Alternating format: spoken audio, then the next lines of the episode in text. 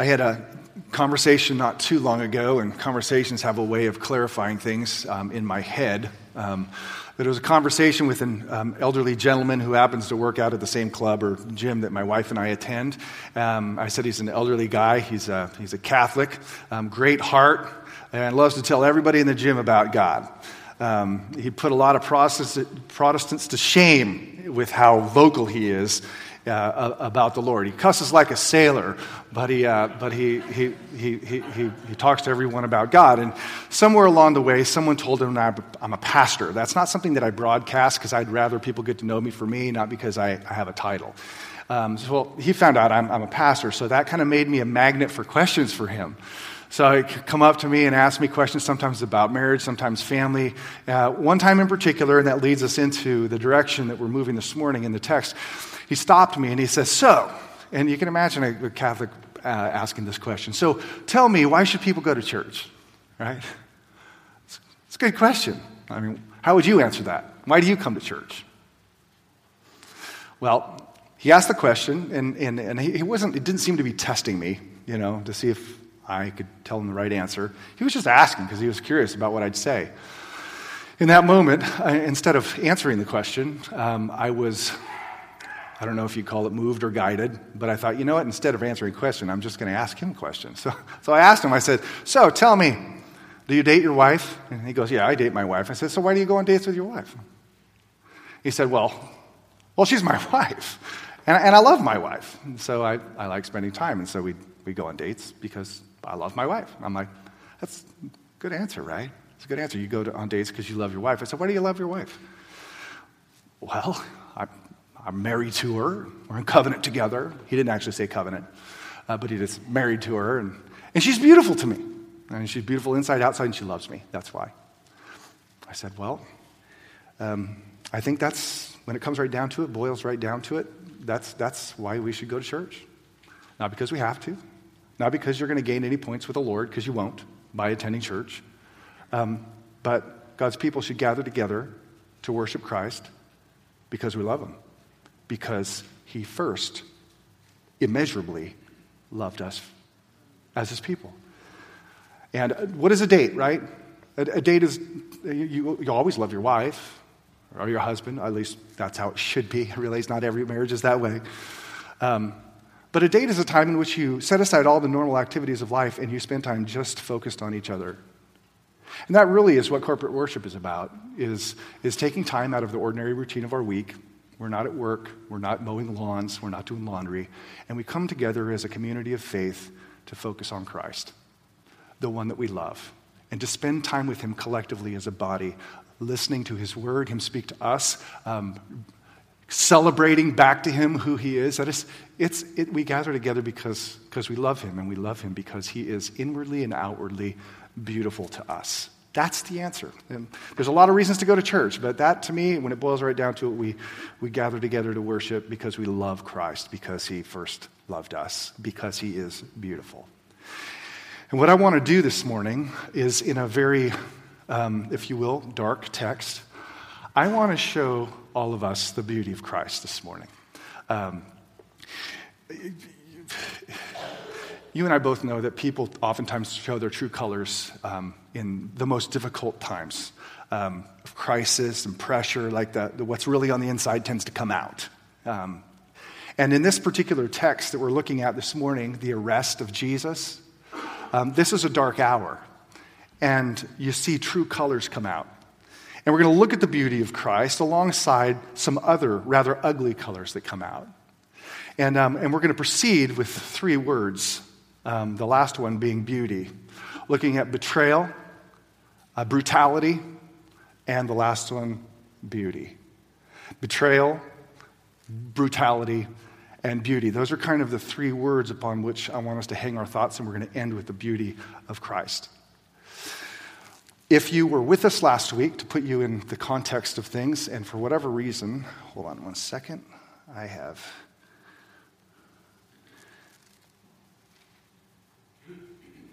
Just going to leave it? Nope. I used to be a real Macintosh Apple champion, but I'm losing. I'm losing my confidence here. If you were with us last week, you realize there was a pivotal event in Jesus' life. Um, in the hours before the darkness or hours before his arrest, what is Jesus doing? But we find him fervently praying to his Father. That is, he is communing with God. He is asking, I think, amongst other things, for strength. Um, so he is preparing for the moment we're about to read in prayer. Um, and right alongside that, you realize his disciples failed to do what he was doing and failed to do what Jesus told them to do, namely pray so you don't enter into temptation. And so, as we come into this text, which I'm about to read, you realize Jesus is fully and completely prepared. He has prepared himself on his knees. The, the disciples have, have been asleep, and so they are going to be caught completely off guard um, when um, the hammer falls. And here in this text, we read about Jesus' arrest. This is where he's taken into captivity. Verse 47 while he was still speaking, that is, while he's telling his disciples, you need to be praying, there came a crowd, and the man called Judas, one of the twelve, was leading them. He drew near to Jesus to kiss him. But Jesus said to him, Judas, would you betray the Son of Man with a kiss? Now, I want you to ask a question here that we're going to answer later. Why do you think Jesus even took the time to ask the question? Verse 49, we'll answer that in a second. And when those who were around him saw what would follow, they said, Lord, shall we strike with the sword? And one of them struck the servant of the high priest and cut off his right ear. But Jesus said, No more of this. And he touched his ear and healed him. Then Jesus said to the chief priests and officers of the temple and elders who had come out against him, Have you come out as a, against a robber with swords and clubs? When I was with you day after day in the temple, you did not lay hands on me, but this, this is also a very important statement, is your hour and the power of darkness. The sum of what just took place, obviously, is that the governing authorities of Jerusalem have conspired together with one of Jesus' own trusted disciples to find him in a private place. Um, the sense is that you wouldn't, they wouldn't dare touch him in the public place because he was too popular with the crowd. It would start a riot. So instead of doing that, they did it in a rather underhanded, dark, manipulative way, and they, they, they conspired against him and took him in private. And this is the scene. And those last words of verse 53 is Jesus' assessment of what's happening. He says, This is your hour. In other words, this time frame belongs to you. It's been given to you. You've been given divine permission to use this time, and it is a time where the power of darkness is going to have its way. That's a rather ominous and, and haunting statement, but Jesus is acknowledging that what, what's transpiring what's going to follow is, is, is, is, if you will, God the Father allowing darkness to envelop and take hold of his Son. It's, it's it's the hour of darkness. So this, this, this time frame that we're talking about is a, is a very dark time, a time of wickedness and evil. And out of this, or in the midst of this dark hour, we see colors come out. And one of the first ugly colors we see come out of the person of Judah, or excuse me, Judas. Judas, the betrayer. All the while, um, Judas is, if you will, pretended loyalty and devotion to Jesus. No one even suspected that he was the one who was going to betray Jesus, but, but he in fact was. And here he comes, if you will, out of the closet as the one who is um, snitching. While he was still speaking, there came a crowd, and the man called Judas, one of the twelve, was leading them, leading the charge to the private place where he was to be arrested. Judas is an interesting figure. Um, in one sense, he's a, a type, he's a, um, he's an example of, of many of us fallen humans. We tend to throw him under the bus and think, well, he's the only person in history who has ever done such a thing, but, but he's not. As you peel back the layers as to why he pretends to be a disciple on the one hand, and then, of course, in this text, the masquerade is done. He comes out into the open. You realize there's something else that motivated his, his, um, his following of Jesus. And what the Gospels reveal about his heart is that his heart loved money. Perhaps he thought that he was coming to the end of his cash cow. Maybe he sensed that things were going down and this was his last opportunity to make 30 pieces of silver. The Gospel of John refers to him as a thief in chapter 12 and verse 6, who was a treasurer and one who felt like he could dip into the funds anytime he wanted to. So he was an embezzler. That tells you his heart was tied to wealth, his heart was tied to money, his heart was tied to possessions. And when you look at it from that light, you realize how many people in the world worship money than they, more than they do Christ. As a fundamental motive of life, of worshiping money. In that way, we share, or humanity shares, the same kind of idolatry. Not only so, but um, you realize in this, to do this, to follow Jesus for the sake of, of wealth, is to make Jesus a means to another end. A means to another end. And if you are, I believe biblically, if you are following Jesus as a means to something else, then you're not really following Jesus at all. C.S. Lewis made um, the following statement. I just have to paraphrase it. He came to the realization that if you're coming to God for any other reason than God, then at the end of the day, you're really not coming to God. You're coming to Him for something else that's a God. That's true even of our salvation. If we think, I, I come to Christ as a means to being saved from hell, and that's it. I come to Jesus because the benefit is that He saves me from hell, and that's it. I get to somehow live in a floaty place called heaven. That itself is both unbiblical and unchristian. We don't simply see Jesus or come to Jesus as a means to be delivered from hell. That's we come to Jesus to be delivered to God and Christ Himself. That is in the, in the, in the biblical framework of things. Like we're saved ultimately so that groom and bride can be brought, to, brought together. We are rescued from hell so as to be one with God, to be united to Christ, to, as sons and daughters who have been redeemed, to be brought into the loving embrace of the Father, and to hear that voice, that heavenly voice say, Now the dwelling place of God is with men, and he will be with them. So, any kind of coming to Christ without Christ or God Himself at the center is, is fundamentally a, a form of idolatry. Author and writer um, Eric Raymond put it this way it is rather colorful and um, right on point when he said, Some folks see Jesus as a means to an end. And, and, and as I read this next part, ask yourself, is this what I think? He can help you in life, improve your broken marriage, inject some much needed morality, provide a, few set of, a new set of friends, give hope, make you feel better, and perhaps even give you a purpose statement to enjoy your best life now. Little dig there. So, in this case, by the way, pause. Um, do I want to say this? Yes. Jesus as a means to health, wealth, and prosperity in this life is not Christian. So, in this case, we have Jesus as salvation, as the salvation ferry, like a boat, that brings the sinner to enjoy the island of amusements and self fulfillment. Jesus is a means to bring about a seriously selfish and, dare I say, idolatrous end.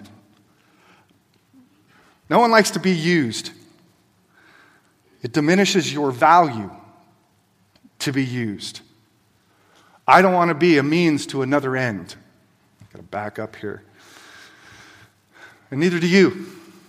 Whenever you're a means to an end, it means something else that someone is pursuing. The benefit or side benefit is more important than you are. I mean, think about this scenario for a second. You, you husbands out there, you decide, you know what, you are going to give your wife, wife the day of her life.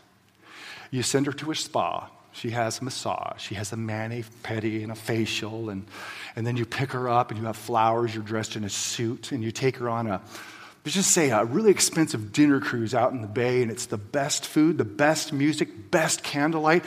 The scene is romantic. You've done everything possible, everything correct. It's, it's just the height of romance. And, and your wife looks across the table at you over the candlelight and says, Sweetheart, why'd you do all this for me? And you, in a moment of um, foolish honesty, say, it all for the sex. Yeah, I did say that word. I did say that word. It's a biblical word, it's okay, and it's, it, it's proper in the context of marriage, right? What would your wife think of you at that moment? My wife just learned how to shoot a gun, and I wouldn't want to be around her if I said that. It's like she, no woman wants to be a means to another end, that, that, that, that benefit. Now, I know some of you guys are thinking, are you serious? So, so that's not supposed to be the end game? No. how, how, how honored is your wife when, she, when you simply would say, I just, I just love you. I just, I couldn't help myself. I, just, I had to. I just wanted to be with you. Maybe I hope that'll happen later, but you know, get what I'm saying. It's just you. Nobody wants to be a, a means to an end. Uh, nobody, because it diminishes the value of the one you're with. And, and yet, I, I wonder how, how many times. Oh, by the way, what's interesting is that when Jesus becomes the end of your life, the consuming center, the one that you want to be with more than anything else, all the rest of the stuff is thrown in. That is to say, um, at the resurrection, we are guaranteed health, wealth, and prosperity, but not outside of Christ and without Christ and God's presence at the center of it. That's what makes everything else come to life um, salvation with God at the center is like having a light bulb without the light on. The center, centrality of God's presence is the center of, of, of everything. And everything at the end of the day will be thrown in in its proper time. But again, I wonder, just pause for a second here and, and realize the mistake, if you will, the sin of Judas was to come to Jesus as a means to another end. If you were to take a, a moment of just introspection and ask yourself, why, why do why do I come to church? Why do I read my Bible? Why do I pray? Why do I profess to be a follower of Jesus? What is the end goal? Is it Him or something else? I'd venture to say that the, that the churches are populated with some people who, for them, Jesus is a means to an end. And if, if in your own assessment of your own life you realize, yeah, that's, that's, that's me, I, Jesus as a means to an end, one, you got to recognize this idolatry. Two, in coming to that awareness, God is really being gracious to you in this moment of saying, you know what? Um, listen to my voice. Renounce the fact that you have treated me as a means to an end. You have used me for other reasons, and know that I am gracious and forgiving, and I've paid for that sin. And then ask the Lord to restore to you the joy of your salvation centered in the presence of God Himself.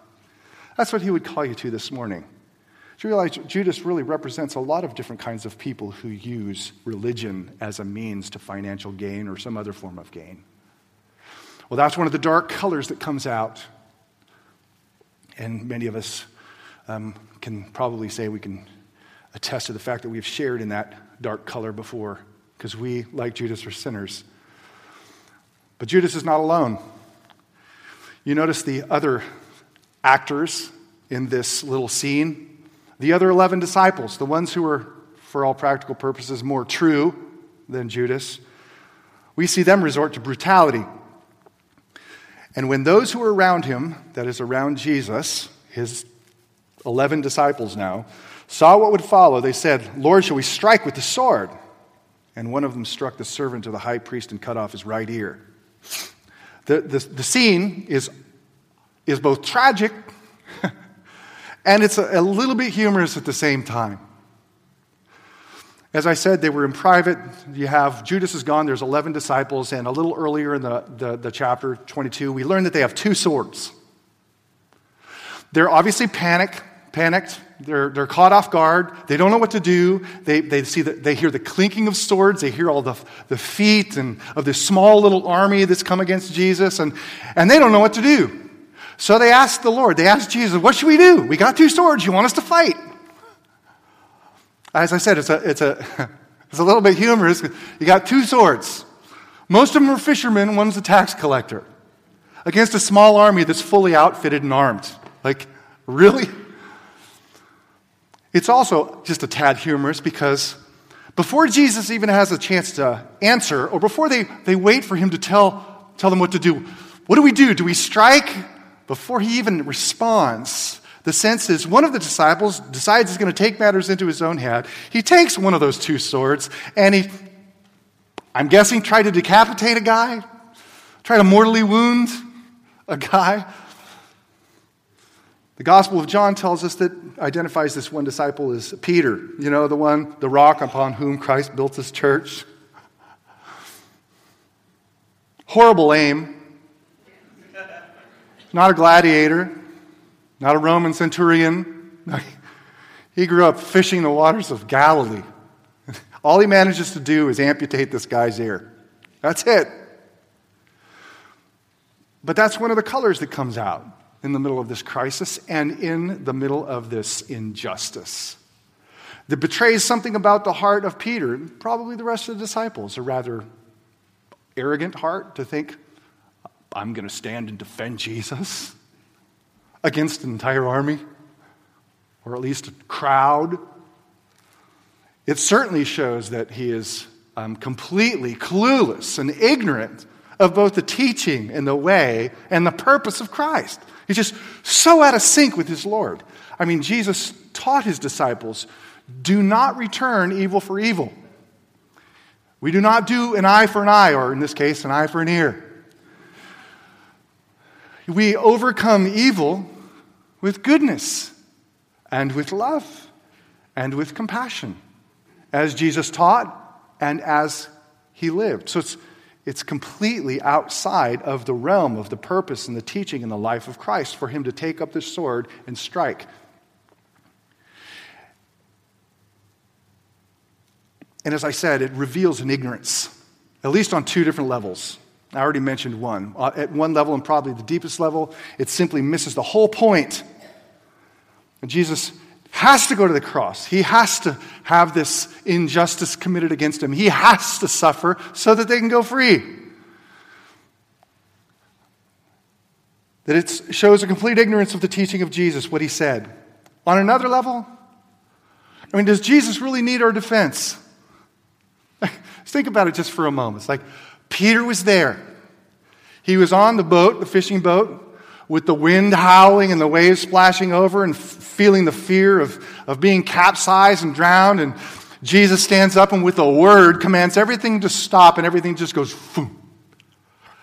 And they were afraid because of the power that even the wind and waves obey him. Jesus need to be defended. That he was there when Jesus cast out a legion of demons out of the man from Gerasene or Gennesaret and sent him into the Sea of Galilee. He commands legions of demons, and they must, they're forced to obey his word. He's healed the sick, he's raised the dead. Does Jesus really seriously need defending? And that's the Gospel of Matthew's point when Jesus says different words, where he says, Don't you think, sorry, I'm a little animated with this. Don't you think that with a whisper I could ask for 12 legions of angels and my Father would come and he would reduce this place to ash? I don't need your help. And it's presumptuous and arrogant think you do, that Jesus needs us to defend him. So here you have this, this, this heart of, just call it a arrogant, I can do it, I can take justice into my own hands, I can make this happen kind of, of, of heart, which you know, I look at that and I can, sh- I can share in that too, wanting to take matters into my own hands, especially when it comes to justice. I mean, all of us have a strong sense of justice. I don't care what you say, you have a strong sense of justice. And when you feel injured, when you feel like the victim, everything in you wants that injustice to be satisfied. We may not take out a sword or an AK 47 to do that, but we can do it by creating alliances and creating divisions and creating teams. We can do it by, by gossiping and slandering. We can do it by withholding kindness to someone because we are retaining the rights to judgment.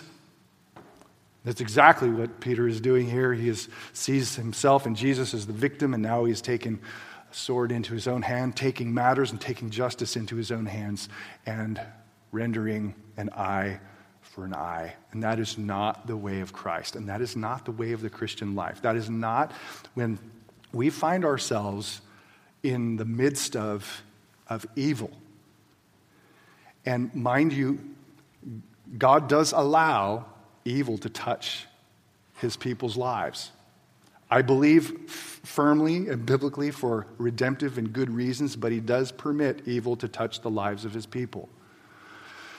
He does not guarantee in any way, shape, or form that he will keep us from the touch of evil. He does promise to preserve his people through evil. You look at the history of, of the Bible.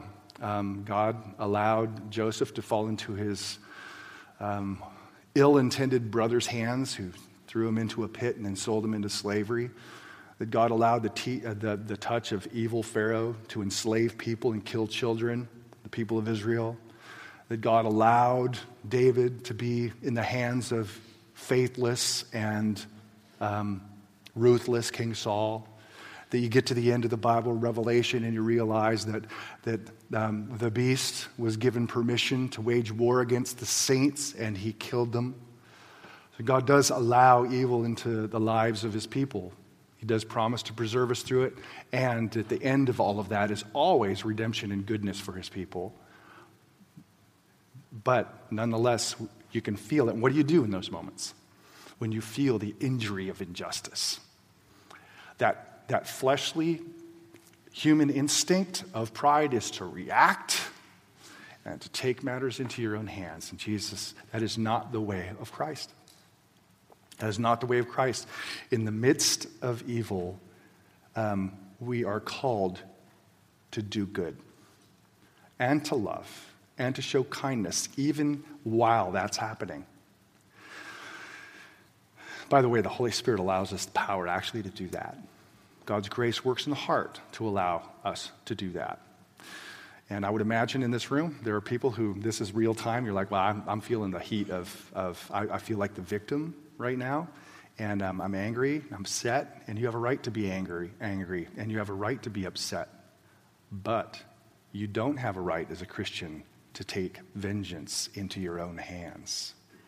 That's what we don't have the right to. Now, let me answer a question you might be thinking. The Christian is called to live a life where evil is overcome by goodness. Does that mean that we as Christians should be pacifists? That's the question I thought was Dan, given the sermon, someone's going to say, "So I can't be a police officer, can't shoot a gun, I can't be a part of the military, I can't launch a, a you know a missile or fight, be a fighter pilot." Is that what that means? Because it sure seems when you're you know you're you're flying a, a fighter jet and you push something, that's a sword, right? That's that's inflicting judgment. No, is the answer. To think that every Christian has to be a pacifist, or that we must be pacifists, is to confuse two very, in my opinion, very clear um, spheres of God's sovereign working, or what one author called sphere sovereignty. That God has, has ordained two institutions, at least two, but for the sake of argument, two institutions. That God has has, has, has ordained government to exist. And that government exists by God's ordination to establish justice and righteousness and to punish the evildoer, even with, and Paul uses the word sword in Romans 13. That is, that is, that is within the sovereign permission of governing bodies to use the sword and carry out justice. So if a Christian happens to be a person who wears a police officer's hat, has a gun, or happens to be one of those people on a submarine to launch missiles, that within that sphere that God has ordained, one can exercise their duty with a clear conscience that they are doing God's work. That's not a pacifist side.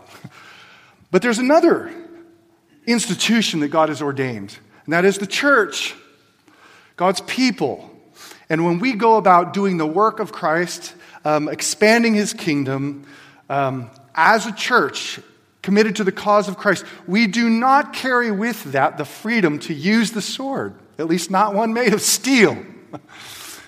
Rather, the weapons of the church have always been, and the only thing that can truly transform a society is the proclamation of the gospel, of the good news, of being able to declare to the world listen, Christ has triumphed over sin at the cross, which means that you are accepted and forgiven if you trust in Him. That's the good news. Your sin has been paid for, and guess what? He rose from the dead, which means we don't have to fear death anymore. And when you give your last breath, that's not it. That's just the beginning of a new life.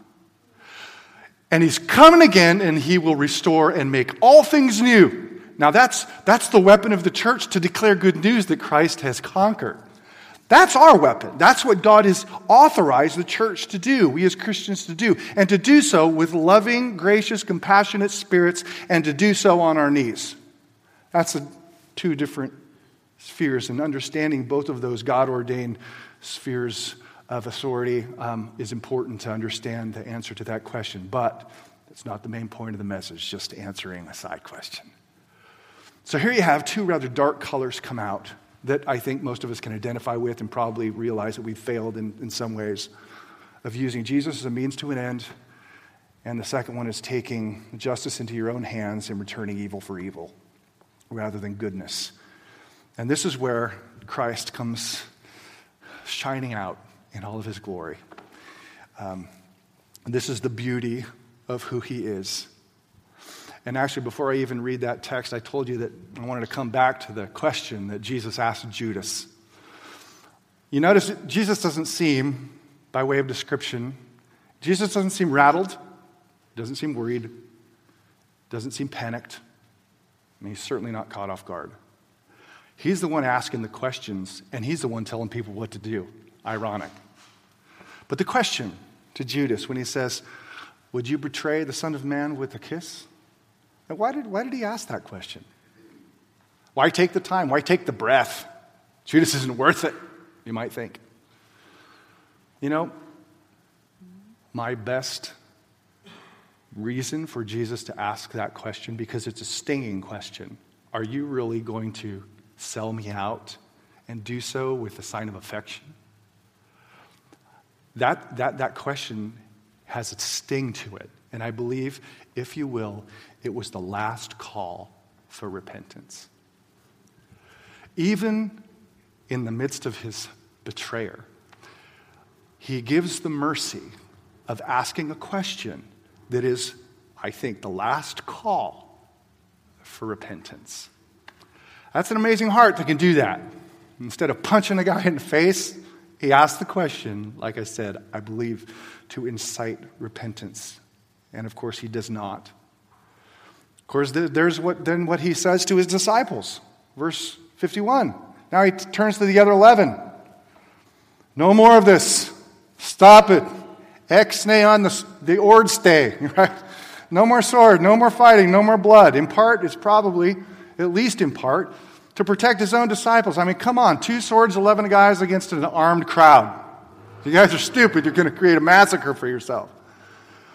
But it's more than that. It's, you realize in saying this and in what he does, the action that follows, he's caring for everybody there, not only his friends, but also his enemies. I mean, he, he touches the ear and heals, heals him. I mean, he does this miracle to the servant of an enemy right in front of everybody, displaying compassion, grace, kindness, and power. Right in the midst of this dark moment where Jesus said, This is your hour, the power of darkness, what's he doing? He's healing. He's caring for those around us. And this will be sustained all the way through the rest of the book. Not once, and this is I mean, I'd, I'd be ticked off if I was Jesus, and I would be, I would be hurling condemnations and saying, "Just wait until God comes back. You guys are going to fry in a frying pan." That's that's how I'd feel. But all the way through, you find that Jesus is not concerned about his own justice in the moment. I mean, he's saying, Father, forgive them for they know not what they do. He's encouraging the women who are coming alongside, listen, don't worry for me. He's concerned about a thief on a cross. Um, he's, he's, concerned about his mother. He's just like, you realize just that in the middle of a time in which Jesus should be very me focused, he's not. He's others focused. He's just, he's gracious, he's compassionate, he's loving, and here he's caring for his enemies. Not once does he condemn his enemies. Not once. Why is that? He's faithful and he didn't come to condemn. He didn't come to condemn you. He didn't come to condemn them. He didn't come to condemn his enemies because Scripture tells us that everyone is his enemy by way of sin.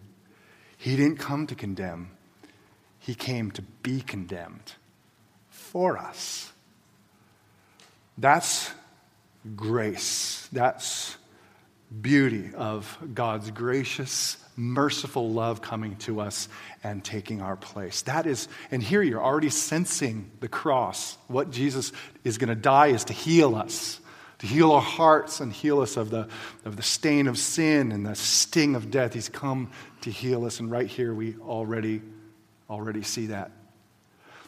That's what he's come to do, and that's the, that's the beauty of Christ. Next to the ugliness of Judas, Judas and the ugliness of, of Peter, here is a man who comes shining out, who is, um, who's worthy of, of following. You see, in one sense, Jesus' life is the way we're to live. In another sense, it establishes the worthiness of why we worship him. You know, Jesus was a person who could actually forgive on the cross. He's somebody who could show kindness to enemies. And you know why? I believe it's because um, Jesus in his humanity could defer justice to his Father. That's right out of um, the Epistle of Peter. That Jesus was reviled and so forth and, and endured it willingly, trusting, entrusting himself, entrusting his life to the one who judges righteously. You think about that. If you can defer justice, if you can defer, defer the personal injury that you feel because someone else wronged you, defer it to God's justice, that frees you from having to one enact justice yourself and it frees you to be kind and loving even to the person who's being mean to you in the moment because you're able to defer justice to god knowing you got this and you're going to work this out for me so i can be free from my need to fulfill my own just appetites, and I can love instead of take vengeance. I believe that's part of how Christ did it. He just trusted himself to the Lord knew that God is just, He's got this, and so I can offer myself to, to, um, to be kind to even my enemies. But He's also, as I said, that's the way we're supposed to live, but it also establishes the worthiness of Jesus. Um, this is the heart of our King, the heart of our Savior, who was not concerned about his own justice in the moment. He was concerned about us. He did not condemn us, but he willingly took upon himself our condemnation so that we could go free. And you know what? That's worthy of our love. That's worthy of rejoicing in. It's worthy of, of centering your life on. It's worthy of being the central passion and obsession of one's own being because he is that beautiful and that glorious and that, that wonderful. So I, I, I pray this, this morning, I, I, realized after the first service that I probably should have paused and I didn't. So I'm going to do close now with a, a, just a pause for a second. And I just want, if you would, just close your eyes, not to be old school or anything, just close your eyes for a second. Let me just ask you a couple questions. And these are um, questions that you don't have to answer to me, just answer them for your own heart and life. Having heard this message, do, you feel, do you believe that Jesus is the end and not the means? Be honest with yourself, be honest with God. Is, is, is, is, is God just a means to something else, some side benefit?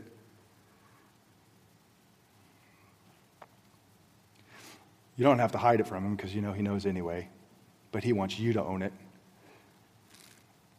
If that's you, you've got to recognize what I just saw, or we just said, in the beauty of Christ and his mercy and forgiveness, even giving a last minute plea for repentance. Um, God is a forgiving God, and if that's you, confess it to him. Say, God, you are not what I worship. I worship something else, be it money or success or praise. Now ask him to change that, that he would be the true center once again, or maybe he's never been the center. Ask Him to open your eyes that you might see Him high and lifted up, and that your heart would faint for Him, that you, like a deer, would pant for Him as a deer pants for water. Maybe you're a person who has been um, victimized and you have found yourself angry, and maybe that anger has turned to bitterness. Something contemporary or something long ago? I think this morning is a good time to relinquish. Ask the Lord to help you relinquish it, defer your need for justice, and trust God has it covered. and ask Him to give you the freedom to be kind again, kind to the person who's injured you, as Jesus was kind to those who arrested Him. Just ask Him right now. It's just, Lord, help me. This is a, an area I struggle. Again, knowing that God is kind, and gracious, forgiving. He heals, He makes whole. And for all of us, take a moment just to pray that Parkway family would be consumed, compelled, moved by the riches of Christ's love, by the glory of his name. Just pray that we would have a real, truth centered, Christ centered passion for him, that there would be no idols other than him. And he's not an idol, he is living and active, loving and powerful.